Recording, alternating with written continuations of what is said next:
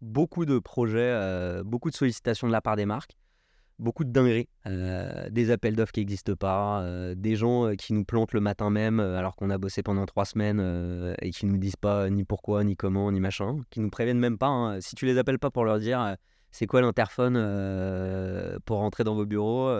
Et ça, c'est sur des appels d'offres que vous avez, sur lesquels vous travaillez. Le jour J, effectivement, lorsque vous deviez pitcher le, le, ouais, ouais. le, le sujet, plus de son, plus d'images Plus de son, plus d'images cette, cette, année, elle a été vraiment marquée par. alors, je ne vais, pas, je vais pas blâmer tout le monde, parce que ce n'est pas le sujet, mais elle a été vraiment marquée par une, une incertitude totale dans la faisabilité de, des projets marketing des marques. Les gens lançaient des sollicitations sur les projets, donc en bonne agence, on travaillait sur le projet. Et, et on, a eu, on, a eu, on a des marques qui nous ont dit Bon, les gars, vous avez gagné, mais on va pas le faire. Bah, super. super. super sais, quand tu travailles sur des trucs à 500 000, 1 million, 2 millions d'euros de budget, puis qu'on te dit vous avez gagné, c'est top, mais on va pas le faire.